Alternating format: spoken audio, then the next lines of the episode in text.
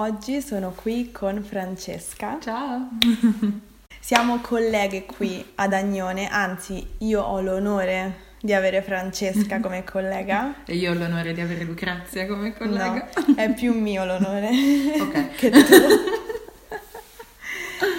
E oggi faremo una chiacchierata su vari argomenti che riguardano l'apprendimento della lingua italiana, nel nostro caso, e parleremo un po' del più e del meno e di cosa significa o di cosa comporta insegnare l'italiano. Mm-hmm. Vedremo. Vedremo come evolve la nostra conversazione. Allora, per cominciare, mm-hmm. vuoi presentarti ah. o vuoi dire qualcosa di te? Mi chiamo Francesca, sono di Campobasso, insegno italiano da un po' di anni.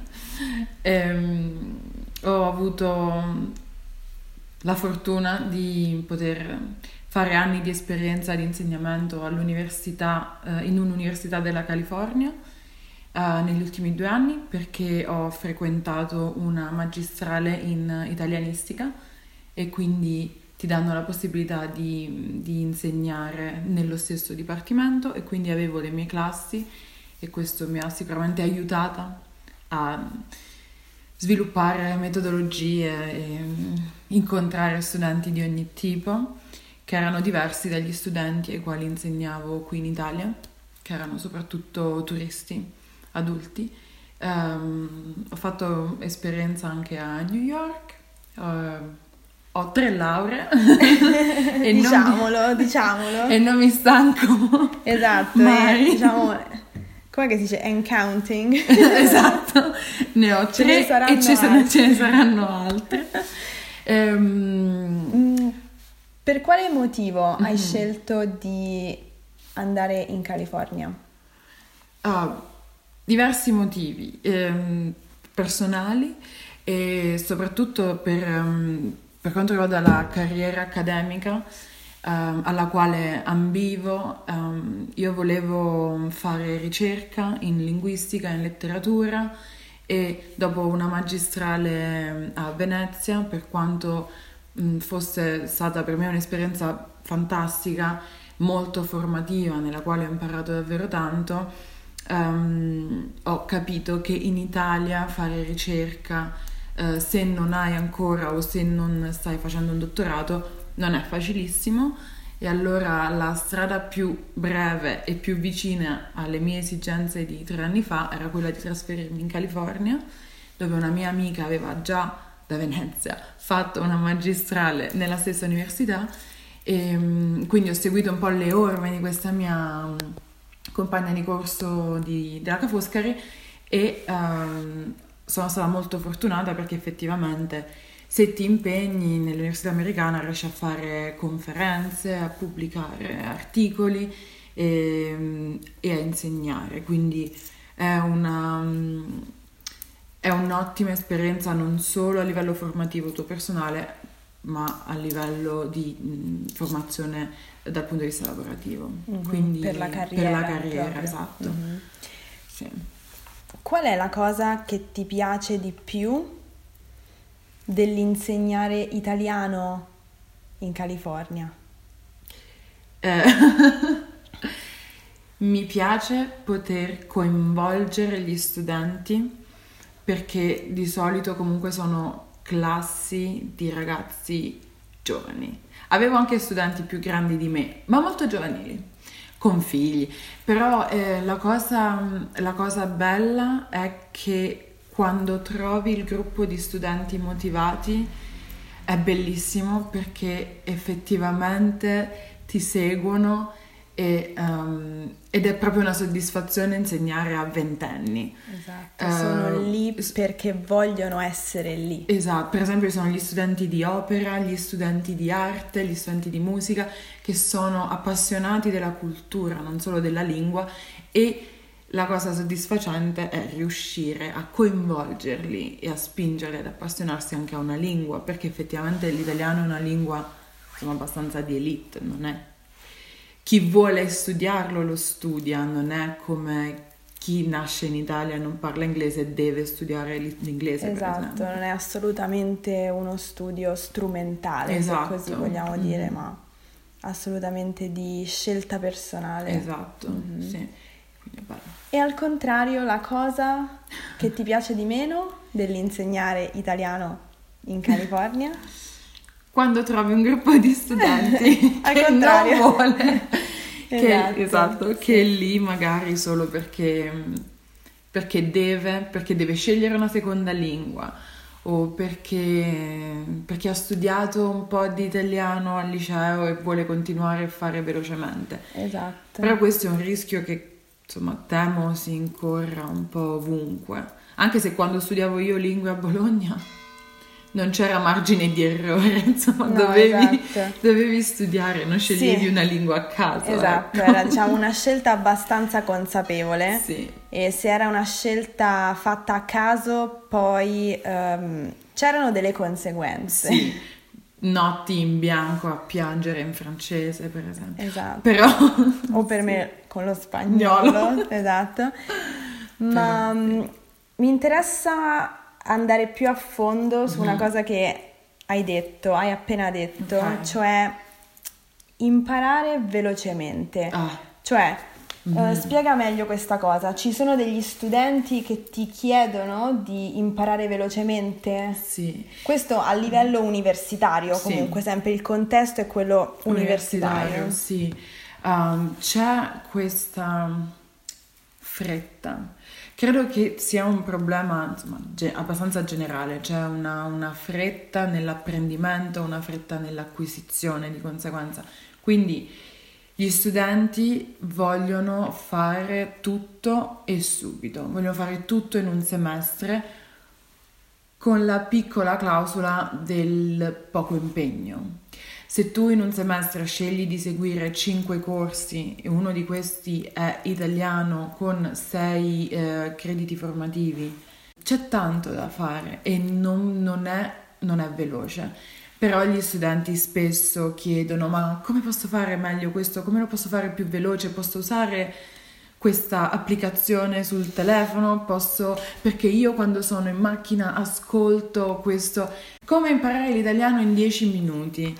Se Dante sapesse di, queste, di questi C D, di queste, penso che, non so. Si sta ri- adesso, in questo momento, si sta sì. rivoltando nella sua tomba a Ravenna. Stella, sì. Quindi c'è un po' questa, questa fretta che è ovviamente, senza generali, non è di tutti gli studenti, no. chiaro. Però c'è un buon numero di studenti che vuole saltare la fila, che vuole prendere la, la strada più, più corta per, esatto. per avere il voto alla fine, per, per essere convinto per un breve periodo di aver imparato quelle quattro parole, e poi dopo il viaggio a Roma magari studiano il coreano in dieci minuti, non lo so. Però sì, per sì, dire. Ma questo è molto cioè, vero, cioè è una sì. realtà molto um, viva e mm. anche... fuori dall'ambito universitario, sì, immagino. Soprattutto su internet, perché internet pullula di metodi, teorie, sì. questo, diventare poliglotti in quindici minuti, quindi um, si potrebbe parlare di questo all'infinito, sì. uh, però esatto insieme no? uh, uh, però diciamo non ci dilungheremo troppo, vi risparmiamo. Però magari un consiglio che possiamo dare è quello, da parte mia, è quello di benissimo usare questi strumenti che ci promettono eh, di ottenere grandi risultati in breve tempo, mm-hmm. benissimo, però non da soli, cioè non solo quello, perché non possiamo usare solo quello, ma avere a disposizione, diciamo, più strumenti del genere per avere più punti di vista, diversi punti di vista, e quindi avere, eh, diciamo, una visione più completa della situazione. Questo è quello che penso, non so se sei d'accordo oppure completamente no. Completamente d'accordo. Sì, di... io uso un, una, un'applicazione ehm, perché due anni fa ho deciso di studiare una lingua per cui non trovavo nessun insegnante privato, nessun parlante di quella lingua in California, e um, L- l'unica alternativa era usare questa applicazione. Qual è l'applicazione? Duolingo. Ok, e la lingua? E la lingua è il catalano. Okay. Non conoscevo nessun catalano e quindi ho iniziato a fare questi esercizi, cinque minuti da spagnolo a catalano, ma era un interesse mio personale. Um, poi ho iniziato a comprare libri, a studiarlo da sola, però non è, il catalano non è nella prima, nella seconda, nella terza, nella quarta lingua che parlo, quindi, e insegno una lingua, quindi diciamo forse le, ho um, un metodo naturale di acquisizione che è stato forgiato in almeno collaudato, collaudato negli esatto, negli anni, e quindi per me um, è stato un ottimo trampolino di lancio. Però è chiaro che poi ho integrato con musica, eh, libri, mh, corsi a Barcellona, esatto, di catalano, di persona, di persona ovviamente mm. sono dovuta trasferire lì per un po' per entrare davvero nella lingua, quindi sono un ottimo strumento, ma sono, è, un, è uno strumento che fai in più, davvero quei dieci minuti in autobus per... per fare qualcosa con il tuo cervello che non sì. sia guardare video o, sent- o ascoltare musica. A meno che non siano nella lingua esatto. che state studiando. Vero. Esatto. Vai, vero. Sì. Moltissima musica in catalano, tra l'altro. Sì. Sì. Quindi diciamo sono degli Però... strumenti per iniziare, per avere Supporto. un'idea, diciamo un po' di cosa possa voler dire imparare quella lingua, esatto. del suono della lingua, no? Per avere questi, diciamo, un'introduzione alla lingua. Esatto. Però poi anche l'app arriva ad un certo punto e si ferma, non c'è più materiale, quindi eh sì. siete voi che dovete integrare con altri strumenti e insegnanti. Ehm, esatto. Insegnanti. E con la vostra curiosità, perché dovete mm-hmm. essere curiosi sì. e non aspettarvi troppo dagli strumenti che utilizzate, cioè comunque voi siete, dove, comunque voi dovete essere parte attiva del vostro apprendimento, quindi voi utilizzate lo strumento ma in modo attivo, non pensate che lo strumento faccia il lavoro al posto vostro. Eh, questo è un è un una verità, un dogma, una verità assoluta. Sì. No, perché spesso ho parlato con alcune persone che mi hanno detto ah, io pensavo di usare quello strumento, quella app, guardare quel video e avere tutte le risposte, ma no. no. Per fare un esempio nella vita concreta, è come que- sono è, è come credere nelle diete in sette minuti. Esatto, no? Sì. Le diete in sette giorni, no. Ci vuole... Abbiamo sempre bisogno di tempo, di motivazione, di tempismo, cioè dobbiamo iniziare in un... dovete, io voglio dobbiamo, imparare a tre, tutti, tutti sì, infatti, sì. Ehm, iniziare in un momento che è il momento giusto e dobbiamo avere la giusta motivazione e, ed essere convinti. Esatto. No? E avere tempo e non avere fretta, perché la fretta penso sia... la più grande nemica di, di, di un apprendente di lingua straniera. Sì. Ma mi piace questo esempio della dieta, perché tutti pensano che per seguire una dieta sana o per dimagrire bisogna mangiare di meno. In realtà no, non bisogna mangiare di meno, è il contrario, bisogna mangiare di più, fare attività fisica mm. e eh, diciamo mangiare di tutto un po', poi il nutrizionista vi dirà quello che dovete mangiare. Non siamo qui per questo. Esatto, ma il punto è che questi mm. corsi o questi metodi che dicono, che vi promettono di eh, imparare una lingua in poco tempo, allo stesso modo della dieta vi dicono di imparare solo determinate cose. Sì. E questo non è possibile, perché una lingua non è fatta solo di tre frasi o di tre parole o di tre tempi verbali, c'è bisogno di complessità. Sì. E quindi trovo un parallelo tra, sì. tra questi metodi e le diete, no? E in realtà la verità sta nell'opposto, cioè esatto. nel fare la cosa opposta. È precisamente il contrario. Esatto, quindi studiare tante cose. Un'altra cosa che mi viene in mente per, hai detto, non sono quelle tre frasi. Molti studenti vogliono, quando chiedi, prima domanda, perché vuoi imparare l'italiano? Uh, perché vado a Roma tra due settimane? Eh, e forse ti potevi svegliare un po' prima. Voglio, voglio, voglio ordinare al ristorante. Ok, è un, è un task perfetto.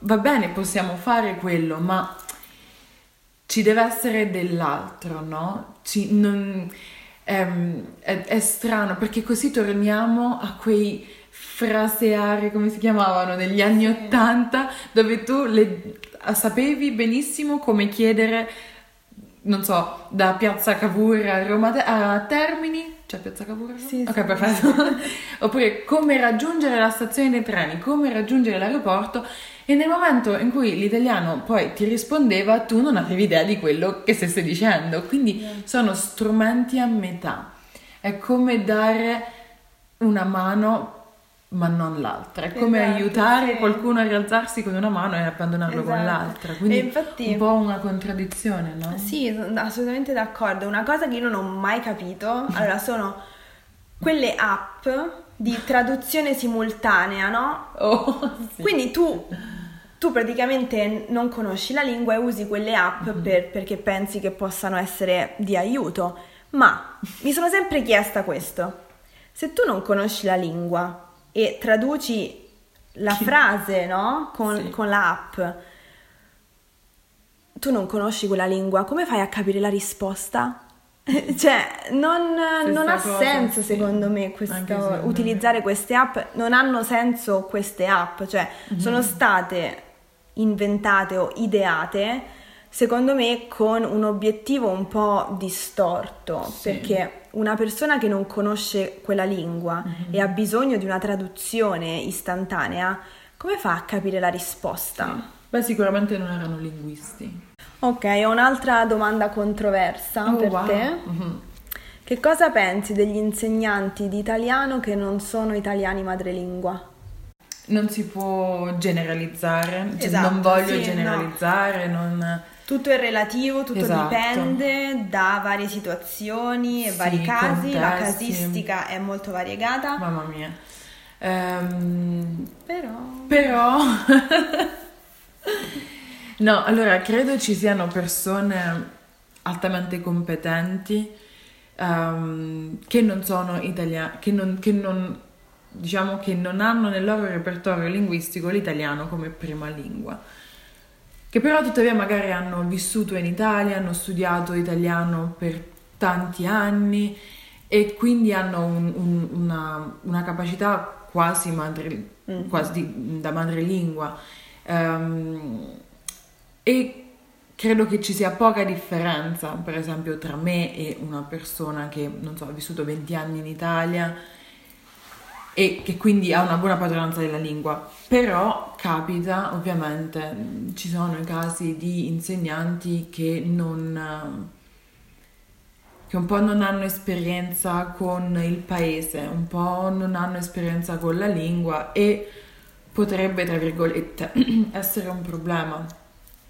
Però una parte di me pensa: ma se mai insegnano, magari mai imparano davvero quella lingua, oppure non sono mai spronati a, um, a insegnare meglio. Poi ci sono tante, la motivazione è anche quella degli insegnanti, ci sono anche insegnanti non madrelingua che sono così motivati, che vogliono insegnare la lingua e um, accontentare, far felici gli studenti, Che, che sicuramente preparano le lezioni magari meglio di me, che dico vabbè, tanto sono italiana, se mi fanno una domanda la, so la risposta. Mm-hmm. Quindi davvero ci sono diverse casistiche. Io ho la fortuna di conoscere tantissimi insegnanti di, di lingua italiana ehm, in Italia, all'estero, eh, madrelingua italiana, madrelingua spagnola, inglese, quello che è.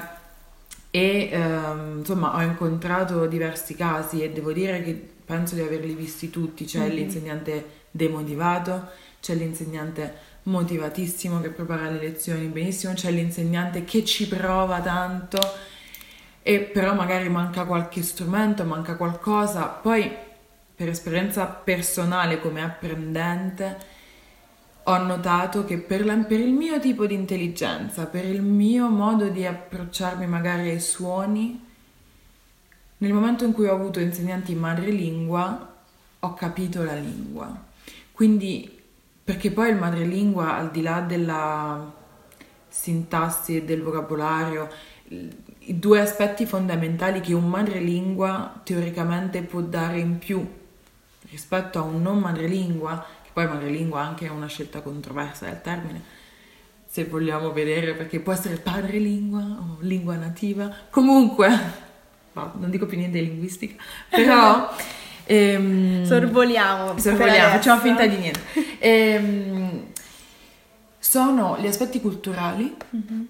che però un non madrelingua può acquisire vivendo in un paese, ma la fonetica, la fonetica è importante e nell'italiano credo sia un aspetto fondamentale perché cambia da, da nord a sud, ovest a est.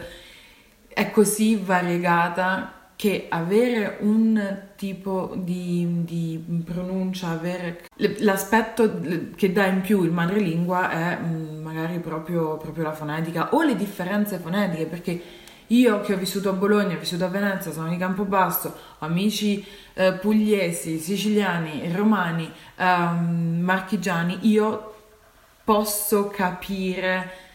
come spiegare a uno studente qualcosa, non so, che sono magari dettagli che non interessano a tutti gli studenti e sono anche, però sono dettagli che interessano a qualcuno, no? Certo, sì. E quindi è un po' quindi dipende. Questo, sì, però dipende. Diciamo il problema forse più grande di un insegnante non madrelingua e non competente è quello di rovinare gli studenti. Esatto, questo è il rischio.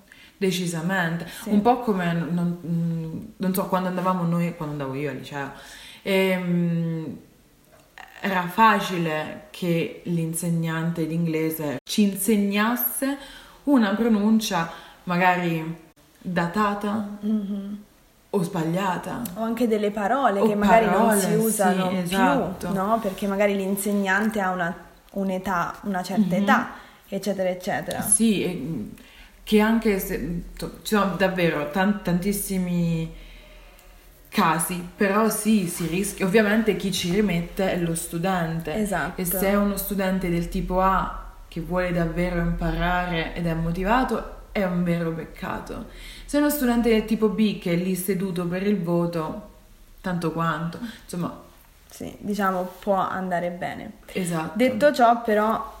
essere madrelingua non significa saper insegnare la propria lingua. No. Perché c'è anche un'altra faccia della medaglia, mamma no? Mia. Comunque deve essere una persona che sa quello che dice e ha una conoscenza della propria lingua che gli permetta di spiegarla agli altri e spiegarla in modo comprensibile, ovviamente. Esatto. Diciamo che il profilo dell'insegnante di, di lingua straniera perfetto dovrebbe avere sicuramente alle spalle un, un curriculum di non solo esperienza, che comunque fa tantissimo, ma soprattutto di mh, didattica, glottodidattica, linguistica. Ci vuole una base per sapere come insegnare una lingua, perché mm. non è che dico, ah beh, parlo inglese, adesso mi metto a insegnare inglese, no, assolutamente certo. No. Io, se mai dovessero chiedermelo, probabilmente accetterei, ma non... l'unica lingua che io personalmente, per come io voglio imparare una lingua e per come vorrei che mi venisse insegnata una lingua, io vorrei insegnare solo italiano, letteratura italiana, però comunque solo la lingua di cui io mi sento davvero forte e, che ho, e per la quale ho studiato come insegnare. Esatto, e per la quale tu... tu provi trasporto esatto. E quindi sei riesci anche a diciamo trasmettere questo trasporto sì. per la lingua esatto. che insegni, per coinvolgere gli studenti, certo, sì sì, no, decisamente. Allora, spero che tu ti sia divertita a parlare con me oggi e molto. Spero sì. Bene. E spero che anche voi vi siate divertiti ad ascoltarci, ad ascoltare i nostri discorsi. Quindi grazie mm. mille ancora. Grazie a te. Ciao! Ciao!